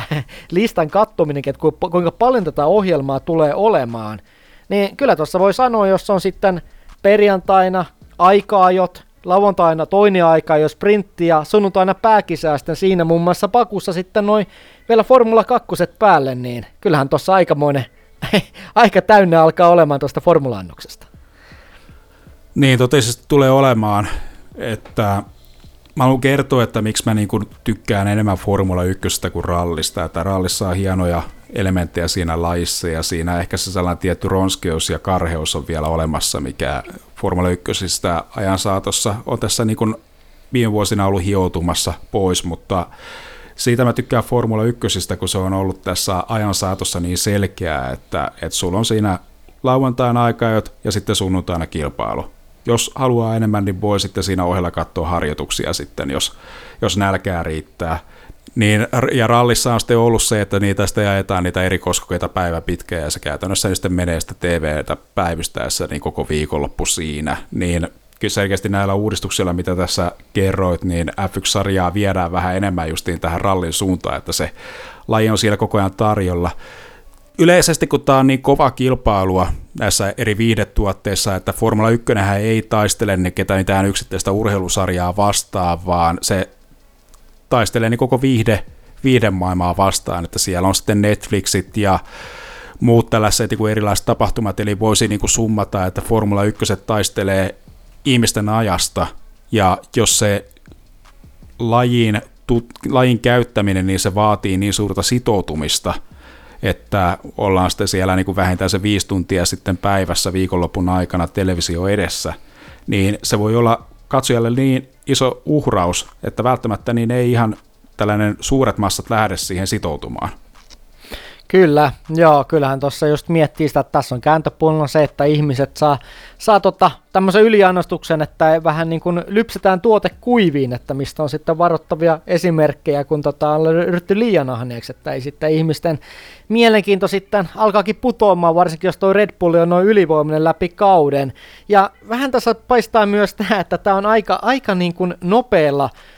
vähän ehkä hätiköidenkin otettua ratkaisun mukaan, koska tosiaan noin sprintin aikaa ajetaan samanlaisen tyylin kuin sitten noin varsinaisen kisan aikaajot, jotka määrittää sitten tuon sunnuntaikisan jä, tota, lähtöjärjestyksen, mutta tämä osioiden pituus voi olla sitten lyhyempi tässä sprinttiaikajoissa, että mä saatan käsityksen, että tätä ei ole vielä edes niin kuin lyöty lukkoon, että kuinka pitkiä nämä sprinttiaikajat olisi. Kyllähän tämä kuulostaa aika älyttömältä. No, tulee vähän mieleen nämä Bernie Ecclestonin nämä aivoitukset vähän mieleen, että niitä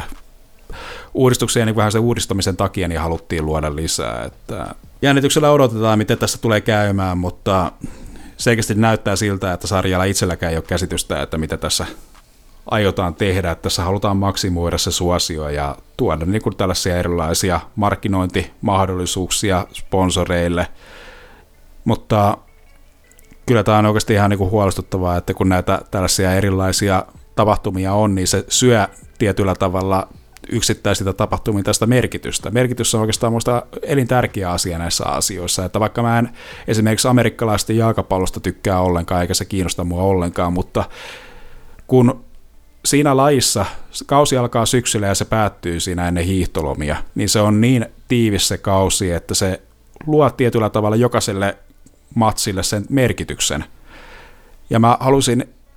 että F1-sarjan suunta olisi yleisesti enemmän tällainen, että moni kuljettajakin, moni kuljettajakin on viestinyt sitä, että, että nykyisin formulakisa viikonlopussa ajetaan liikaa. Että Valtteri Bottaskin nosti, nosti esille, että saisi olla vähemmästä harjoitusta siinä. Että, ja ollaan nähtykin, että kun jos on jollakin kisaviikonloppuna ollut vaikka sade siinä, siinä niin kuin sotkemassa noita ensimmäisiä harjoituksia, jolloin se harjoitteluaika on jäänyt lyhyemmäksi, niin sehän on aina lähestulkoon tuonut yllätyksiä sitten itse kilpailuun ja tuonut erittäin mielenkiintoisia kilpailuja meidän katselijoille. Joten mä haluaisin, että tällainen ennemmin laajentamisen sijaan niin tätä kilpailuja kisaviikonloppuna tiivistettäisiin, joten jolla saataisiin luotua enemmän sitä merkitystä itse kilpailuihin. Kyllä, erittäin hyvä pointti, että näistä sitten voidaan tosiaan tuossa seuraavassa jaksossa keskustella lisää, miten toi käytännössä tuo toteutus sitten toimi tuossa mm. sprinttikisassa, ja yksi asia ainakin varmaa, että nälkä ei kyllä tommosen, tommosen kisaviikonlopun jälkeen jää formuloiden osalta, että vielä puuttuista tulisi Formula E samana viikonloppuna, niin eihän siinä tarvitsisi sitten enää käydä kuin jääkaapilla piipahtamassa. Kyllä. Selkeästi, selkeästi tässä näkyy vähän tämä viihteellisyyden ja sitten Formula 1 perinteet, että vaikka Formula 1 on houkutteleva tuote, niin ehkä se on se riippakivi siinä, että se kilpailu on nimenomaan se merkityksellisen asia on sunnuntaina. Sillä mä itse näkisin tällaisena primetime-katselun asemasta sen lauantain ajan, niin kuin parempana kuin sunnuntaina, sillä sunnuntaina siinä jo vähän alkaa se ihmisillä se arkeen valmistautuminen, niin ehkä vähän niin kuin tämän johdosta sarja näkee niin elintärkeäksi lihottaa sitä kisaviikonloppua nimenomaan tuossa lauantain osalta, että muutenhan mä en niin näe tässä oikein kausti järkeä näissä ratkaisussa. Kyllä, ja Las Vegasin kisahan on muistaakseni lauantaina, että katsotaan meneekö tämä sarja sitten enemmän tämmöisen lauantai-illan viihteeksi, mutta tästä varmasti meillä riittää keskustelua lisää sitten ensi jaksosta tästä kahden aikaajon viikonlopusta, mutta mennäänkö Jere tämän jakson viimeiseen nostoon? Joo, kuten tuli tuossa juteltua, että Formula 1 ei tule loppumaan, että tästä kyllä tulee tuutin täydeltä, mutta kysymys onkin, että mitä kanavalta me se katsotaan, että mä olen jo edellisellä kaudella liittynyt F1 TV-leiriin ja olen ollut tuotteeseen tyytyväinen, mutta mikä sulla Tuomas on nykyisin tilanne? Mäkin liityin tällä kaudella F1 TV-leiriin, että vähän toisaalta harmitti, koska tykkään Viaplayn energisestä Niki Juuselasta siellä selostajana ja hyvä tämä tiimi, Heikki Kovalaisen juttuja oli aina mielenkiintoista kuulla ja samoin sitten Ossi Oikarinen toi semmoista insinöörinäkemystä ja sitten myös tietysti Toni Villanderi myös sitten eh, kokeneena kuljettajana myös sitä kuskin näkemystä tuohon pakettiin. Eli tykkäsin tuosta studiotiimistä, tykkäsin lähetysten rungosta, hyvät ennakko- ja jälkistudiot, mutta sitten tämä hinta, hinta kyllä sitten pudotti, mutta F1 TVn katsojaksi, niin täytyy sitten katsoa noin kisat tällä kolmannella kotimaisella, eli englanniksi, niin tosiaan Viaplayn hinnat on nyt 45 euroa kuussa, sitten siitä voi sitten laskea, että paljon se maksaa vuodessa, niin sitten mennään tonne lähemmäs, lähemmäs 500, ja sitten vielä kaikki lisäksi tämä Viaplayn todella käsittämätön uudistus, että samaa lähetystä voi katsoa vain yksi katsoja. Eli käytännössä sitten, jos olisi perheenjäsen tai vaikka lapsia, jotka katsoisi Formula 1 tai kaveri, niin sitten ne pystyy enää katsomaan yksi samaa lähetystä kerrallaan, niin onhan toi tolla hinnalla melkoista jalkaa ammuntaa, voisi sanoa. Niin käytännössä edellisellä kaudella kaksi henkilöä katsoi kilpailuja sillä 40 euro hinnalla, niin nyt se on sitten toi kahden henkilön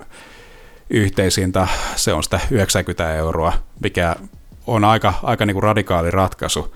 Ja kuten sanoit, niin toi itse tuote on kunnossa, mutta onko, onko se tuote sitten lihotettu jo niin sitten raskaaksi, vai toinen, minkä haluan kysymyksen ottaa esille, että viilataanko meitä, meitä nöyriä, nöyriä suomalaisia formula-faneja linssiin tässä hinnoittelussa, sillä mitä ollaan selvitelty näitä hintoja, niin Alankomaissa, missä on ihan täydellinen Max Verstappen mania, kaikki on kiinnostuneita, kaikki puhuu Formula 1 siellä, joten se ei, niinku, ei niinku varmasti niinku tule niinku kuluttajamäärässä olemaan, olemaan se tilausmäärä pienempi kuin esimerkiksi Suomessa, niin siellä tuo kyseinen palvelu on 15 euroa ja se tuote on käytännössä identtinen, identtinen että se, no tietenkin siellä on studio-osuudet sitten hollanniksi, ja, mutta käytännössä niin kuin siltä budjetiltaan niin aika lailla niin kuin samaa luokkaa. Lisäksi tähän niin kuin palveluun sisältyy elokuvat ja sarjat. Mä en nähnyt siinä Alankomaiden listassa NHL, mikä sisältyy Suomen Viaplay-tilaukseen, mutta voi olla, että se siihen sisältyy, jotta se ei vaan ole sellainen markkinavaltti, mitä Alankomaissa mainostetaan sitten siihen, siihen kylkeen. Mutta jos se hinta on 15 euroa Alankomaissa ja Suomessa maksaa 45 euroa, Virossa kyseinen palvelu maksaa 10 euroa, niin tämä nostaa vähän esiin kysymyksiä, että, että huijataanko meitä, meitä katsojia tässä tilanteessa. Niin, kyllähän toi pienimuotoiselta kusetukselta vaikuttaa, mutta kyllähän se, että No on tämä sanonta, että ei se, ei se ole tyhmä, joka myy, mutta, tota, mutta kyllä täytyy sanoa, että kyllä tuo härskiltä vaikuttaa. Ja mietitään tätä tarjontaa, jos on katsoja, joka katsoo pelkästään Formula 1 tai Formula 1 sisältöä, niin kyllähän tuo F1 TV sitten tarjoaa huomattavasti isomman paketin, koska siellähän sitten on kisoja 80-luvulta alkaen kokonaisena nykypäivää asti, voi katsoa klassikoita ja paljon Formula 1 dokumentteja. Viaplaylla sitten tämä sisältö on pääosin tämmöistä hollantilaislähtöistä, eli Max Verstappen sisältöä ja katsoin, että nyt oli tullut Nick de Vriesistä dokumenttia, Kevin Magnussenista kolmiosainen minisarja, mutta selkeästi tämmöistä, tämmöistä niin kuin voisi sanoa, että hollantilaispainotteista tuotantoa ja sitten on myös tietysti mukana tämmöistä ruotsalais-tanskalaista tuotantoa myös, mutta missä myös nämä tuotantoarvot ei ole sitten niin isoja kuin niitä F1-sarjan dokumenteissa, niin kyllähän toi, jos pelkästään Formula 1 katsoo, niin tilanne on se, että eihän tuossa ole muuta perustelua kuin se, että englannin kielen taidon puute, että sitten, että ei siirry F1 TVlle katsojaksi tai sitten jos haluaa sen 45 euroa tuommoisesta rajatummasta tuotteesta maksaa. Niin, nykyisessä maailmantilanteessa, missä maailma globalisoituu koko ajan ja se englannin, englannin taito niin on yhä enemmissä määrin tärkeää, niin kyllä tämä, niin kuin, tämä peli selkeästi ui, ui poispäin tästä Viaplayn toiminnasta, että enää se suomen kieli ei ole välttämättä se se tärkein asia siinä tuotteessa, vaan moni katsoja varmasti niin kuin tulee päätymään tässä kilpailussa halvempaan vaihtoehtoon, missä mun mielestä niin tuossa Formula TVssä, niin siellä on hyvä selostus, siellä on tuossa palvelu omassa selostuskopissa, niin siellähän on Jolion Palmeria ja nyt sinne on liittynyt myös sitten David Coulthardiakin osaan lähetyksistä. Ja Kyllä mun mielestä Sky Sportikin selostus se on silloin relevantti, kun Lewis Hamilton ei ole taistelmassa voitosta, että kyllä sekin on selkeästi sellainen, mikä, mikä niin kuin kannattaa tsekata, jos tuohon palveluun päätyy. Mutta tästähän oli, tästä niin kuin hinnoittelusta, niin oli mun mielestä hyvän, hyvän haastattelun tehnyt, tai hyvän yrityksen tehnyt Juuso Taitpale Iltalehdeltä, missä hän haastatteli Viaplay Suomen talousjohtaja Olli Kaivolaa, Kaivola ei suostunut suoraan haastatteluun, vaan suostui vastaamaan kysymyksiin ainoastaan sähköpostilla. Tämä on mielestäni Tuomas Rotan merkki, että jos toimitaan jollakin tietyllä tavalla, niin ei uskalleta mennä mikrofonin eteen ja kerrota näitä perusteluita, vaan siellä poterossa ja. vastataan sähköposteihin. Aivan, aivan käsittämätöntä toimintaa ja niin ja tähän... oliko, nämä, oliko nämä vastaukset tämmöistä tyypillistä markkinointiargonia, että tota, se, jotka on suoraan kopipastettu sitten no, kä- käytä, käytännössä siis tässä niin kuin esimerkiksi, että miten tämä, tämä tuplakatselu on poistettu, niin tämä koskee ainoastaan live-lähetyksiä, että toinen katsoja pystyy katsomaan laadukkaita sarjojamme ja elokuviamme. Ja sitten kun mä menen katsomaan, siis Viaplaylla on hyviä elokuvia siellä, mutta kun mä katson sitä top 20 elokuvia, niin siellä on kolme elokuvaa, missä tähdittää muisti sairas Bruce Willis. ja sitten siellä löytyy koko luokkakokoustrilogia, niin se on sellainen tällainen, että ei, ei Tai sitten näin. se kertoo vaan suomalaisten elokuvamaun tasosta, sekin olla toinen vaihtoehto. Mutta siis Olli Kaivola voi tulla meille kyllä selittää nämä asiat, että meille ei tarvitse puhua kuin pikkulapselle, meille voidaan puhua. Meillä voi oikeastaan, oikeastaan niin ottaa se, se rautalanga ja taivuttaa se meidän edessä ja kertoa meille, meille että, että mistä tämä tämä hinnoittelu johtuu, sillä ei tällaista selkeää niin kuin vastausta tullut, ja tämä niin kuin, tästä niin kuin juuri päättyneitä eduskuntavaaleja niin kuin seuratessa, niin näiden ehdokkaiden, ehdokkaiden vaalipuheet oli jo suoraselkäisempiä, mitä Ollilla oli tässä Poterossa tehdyssä haastatteluissa. Mun mielestä häpeällistä toimintaa. Se, etenkin se, että Viaplaylla ei ole tuoda tähän niin kuin suomalaiseen F1-kulttuuriin minkäänlaista sisäheittotuotetta. Että ennen kuin Maikkarilla oli aika kattava tällainen uutissivusto, mihin siellä niin toimittaja kirjoitti näitä juttuja ja teki uutisia, niin Viaplaylla ei ole tällaisia ja Maikkarilla ollessaan myös näitä tällaisia ilmaisia lähetyksiä, mikä näkyy pää, pääkanavilla, niin myöskään myöskään Viaplaylla ei ole mitään tällaista niin sanottua sisäänheittotuotetta, ja tämä niin kuin huomasin heti jo niin kuin edellisellä kaudella, kun nämä oikeudet siirtyi Viaplaylle, että minkälaista tällaista sisäänheittotuotteetta ei ole, että mä en tiedä, että, että jotka niin kuin elää tässä niin kuin internetkuplan ulkopuolella, niin mä en oikeastaan tiedä, että, että pystyykö nämä katsojat niin tunnistamaan näitä nykypäivä Formula 1-autoja. Kyllä, toi on erittäin hyvä pointti ja tähän meni jo tämä siirtymä, tällä kun tämä hinnat nousi ja siirtiin tuohon yhden ruudun taktiikkaan, voisi sanoa, yhden katsojan taktiikkaan, niin tässäkin epäonnistuttiin, kun mä muistan, että tästä tuli mailia, kun oli enää yksi, yhden katsojan katseluoikeus ja tämä oli uutisoitu, että Viaplayn hinta muuttuu, tämä sähköposti. Ja sitten siinä kerrottiin siitä, että jatkossa nyt ne ei pysty katsomaan kun yksi katsoja kerran lähetystä, että syystä X, että kustannustasot nousee ja inflaatio kiihtyy, että nyt voidaan katsoa vaan yksi katsoja lähetystä ja tosiaan sitten sen jälkeen tuli sähköposti tämän jälkeen, että tämä oli otsikoitu väärin, että Viaplayn hinta muuttuu. Että tässä oli tarkoituksena vain, että vain yksi henkilö pystyy katsomaan lähetystä kerrallaan. Ja sitten tuli meni, menikö sitä kuukausin, tuli viesti, että oikeasti se Viaplayn hinta muuttui ja sitten se nousee 45 euroa, niin sitten tuohon jatkona se, että sen sijaan, että puhutaan inflaatiosta ja hintojen nousemisesta, Viaplay olisi voinut perustella, että meillä on tämmöinen timattinen studiotiimi, me tuotaan Formula 1 sisältöä entistäkin paremmin ja meiltä löytyy muun muassa lisäksi esimerkiksi IndyCar ja meiltä löytyy DTM-sarja ja muita formulaluokkia, jotka kuitenkin puhuttelisi sitten moottoriurheilun katsojaa sen sijaan, että aletaan puhua NHLstä tai elokuvatarjoinnasta semmoisina kopipastettuina lauseina. Tuo oli kyllä aika, voi sanoa kyllä, että täysin sössittyä markkinointia. Öö, koeksa, että Viaplay kohtelee tätä Formula 1 ykkösiä seuraavaa katsojakuntaa tällaisena yhtenäisenä monoliinttina, mikä sitten käsittää, että jos olet suomalainen, niin sä totta kai sä katsot NHL myös. Niin, tuossa on ollut keskustelua myös tuolla somessa, että Viaplay voisi tarjota ennemmin tämmöisiä tämmöisen totaalipaketin sijaan tämmöisiä kohdennettuja paketteja, joista voi sitten valita nämä moottoriurheilutarjona vähän pienemmällä hinnalla. Esimerkiksi tämmöinen moottoriurheilusporttipaketti, mihin kuulisi tietyt lait ja sitten maksaisi pikkasen vähemmän, mutta en tiedä. Ehkä sitten ajatellaan, että kaikki ihmiset katsoo luokkakokouksia NHL ja Suomessa ja myydään se koko paketti sitten tämmöiselle urheilukansalle. Niin, ja tämähän ei ole mitenkään poikkeuksellista, että kun ollaan totuttu että esimerkiksi UFCssä, niin siellähän myydään, no UFC on vähän kuin formaattina paljon erilaisempi, että kun siellä ei ole tästä, niin kuin, tästä niin kuin varsinaista sarjaa, että niitä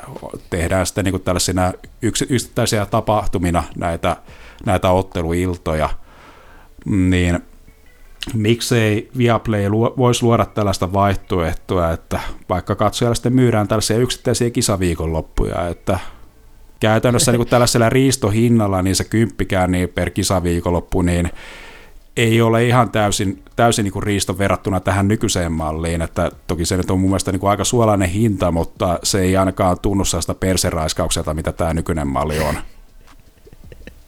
niin, Otetaanko toi mukaan lähetykseen? Otet, totta kai otetaan.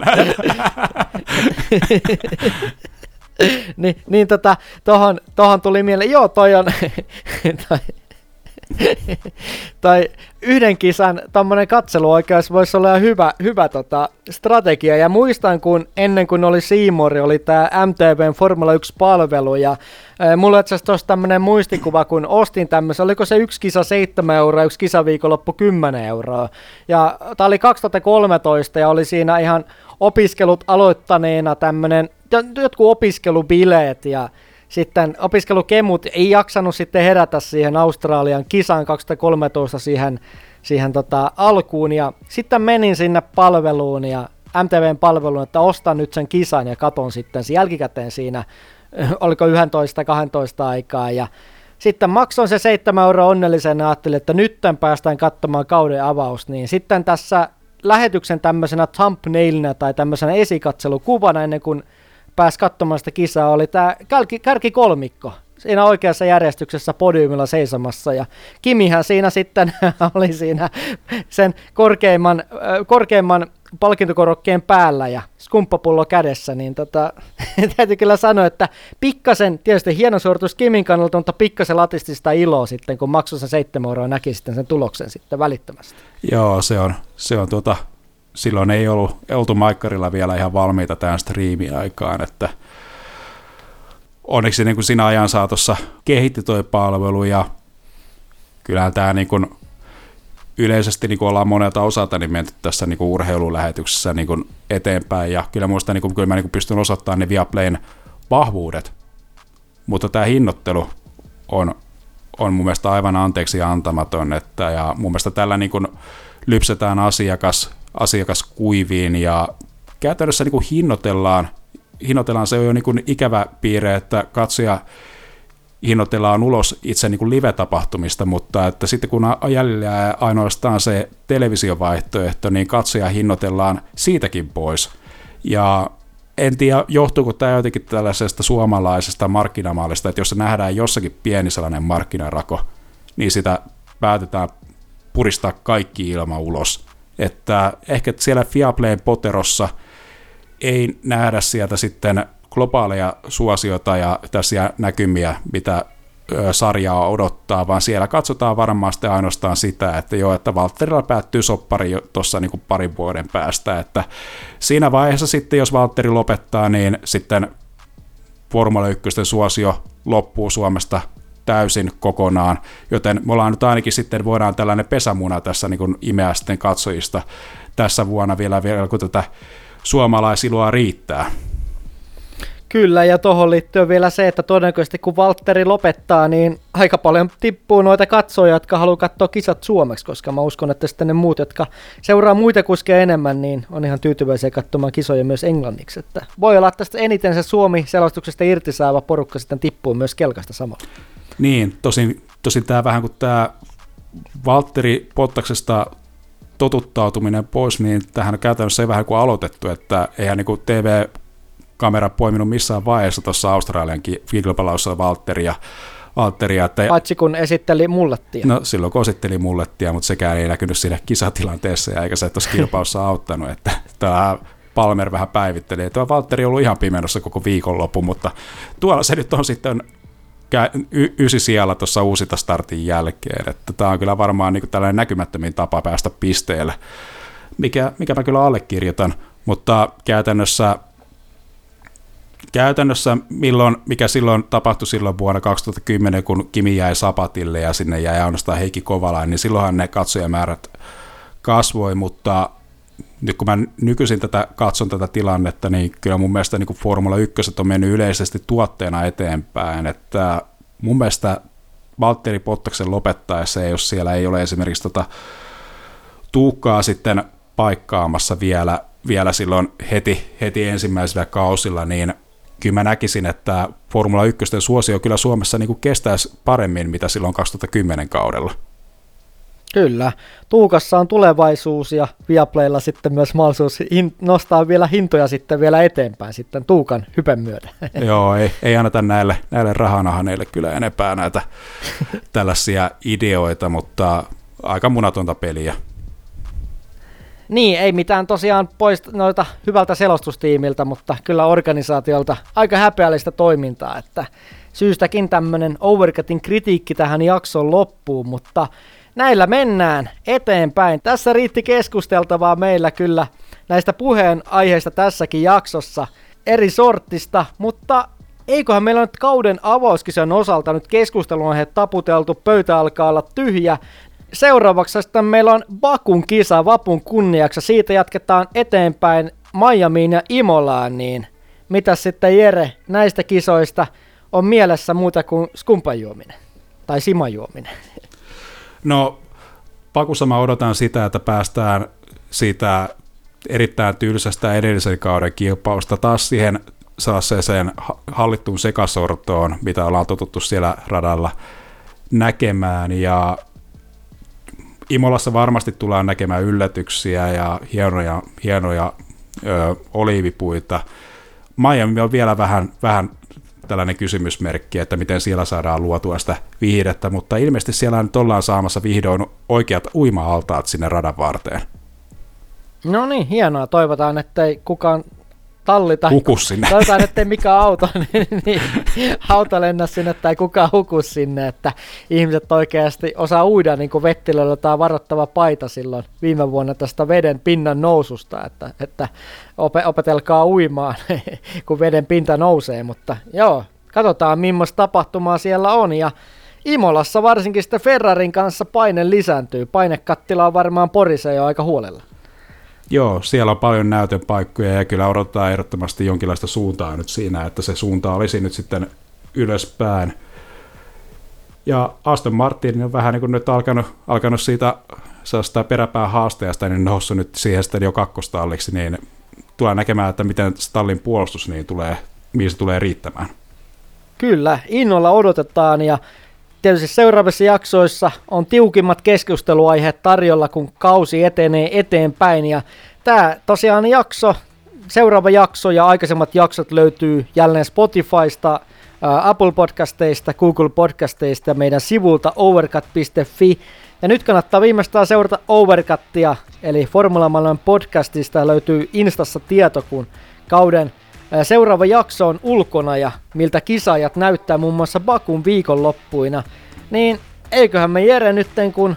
vappu lähestyy, niin korjattaista simapullot kohta ja kuullaan seuraavassa jaksossa sitten Overcutin matkassa, kun kausi etenee. Joo, tässä alkaa olla, olla Simojan pullotusaika, joten tehkää te kuulijakin niin ja käykää tsekkaamassa muuten siellä Instagramiin on tullut linkki tonne juuri perustulle Overcutin Discord-sivulle, että aloitetaan siellä keskustelua ja vähän tuodaan sitä kautta myös sitten näitä juttuja tänne jaksoihin, niin liittykää ihmeessä sinne. Kyllä, ehdottomasti liittykää meidän Discord-kanavalle ja siellä sitten voi myös meille ehdottaa jaksoja aihetta. Eli siellä jos haluaa jostain tietystä teema-aiheesta kuulla meidän podcastissa, niin sinne vaan rohkeasti ehdotusta ja meidän kanssa juttelemaan formuloista. Mutta kiitokset tästä jaksosta ja eikä mä sanoa vapun kunniaksi kippis kuulijoille ja vauhdikasta vappua ja palataan seuraavan jakson parissa. Olkaa kuulijat järkevästi ja seurakkaa formuloita ja overcuttia. Moikka! Pitäkää hauskaa, olkaa eläimiä. Moikka! Moi.